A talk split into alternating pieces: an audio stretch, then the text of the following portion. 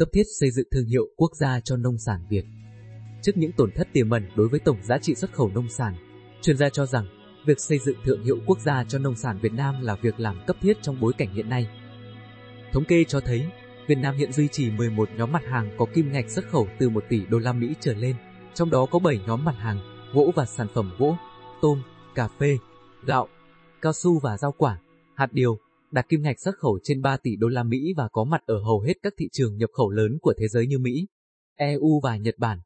Nhưng theo số liệu của Viện Chính sách và Chiến lược Phát triển Nông nghiệp Nông thôn, 90% nông sản vẫn xuất khẩu dưới dạng thô và có giá trị thấp hơn các sản phẩm cùng loại của nhiều nước, chưa có nhiều thương hiệu mạnh, được người tiêu dùng biết đến rộng rãi. Đáng nói, gần 80% nông sản của Việt Nam ra thị trường thế giới dưới danh nghĩa của những doanh nghiệp nước ngoài do chưa có thương hiệu, logo, nhãn mác. Dù có chất lượng không thua kém so với các sản phẩm cùng loại của các quốc gia khác, song nhiều nông sản Việt Nam vẫn chưa có mặt trên bản đồ nông sản thế giới. Điều này tiềm ẩn gây ra những tổn thất lớn đối với tổng giá trị xuất khẩu nông sản Việt.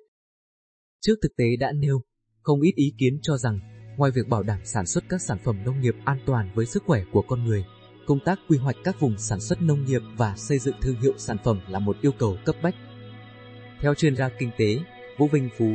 xây dựng thương hiệu quốc gia cho nông sản Việt Nam đang trở nên cấp bách hơn bao giờ hết. Trước hết, mỗi loại sản phẩm cần xây dựng được vùng nguyên liệu ổn định, minh bạch, giám sát được, không chỉ qua tích tụ đất đai mà bằng liên kết các nông hộ. Liên kết chặt chẽ vùng trồng với doanh nghiệp là cơ sở quan trọng để bảo đảm sản lượng, chất lượng, xây dựng thương hiệu.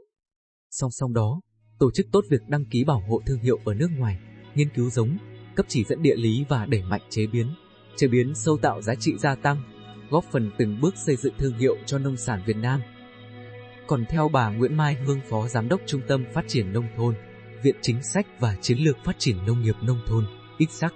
hiện có khoảng gần 20 văn bản chính sách, chương trình đề cập tới việc phát triển thương hiệu nông sản. Tuy nhiên, các quy định đều rất chung chung, trong khi các sản phẩm nằm ở giải giáp ở các quyết định khác nhau và chưa có sự kết nối giữa các bên liên quan trong khi việc phát triển thương hiệu liên quan tới nhiều ngành chứ không chỉ là vấn đề logo, gắn nhãn lên sản phẩm. Theo đó, đến nay trong số 325 sản phẩm cùng 172 doanh nghiệp được công nhận là thương hiệu quốc gia, chỉ có chưa tới 30 doanh nghiệp có sản phẩm nông, lâm, thủy sản.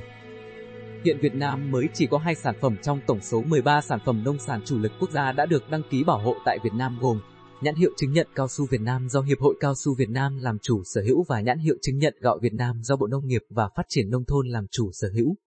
Các sản phẩm còn lại như cà phê, tôm, cá tra đang trong quá trình xây dựng.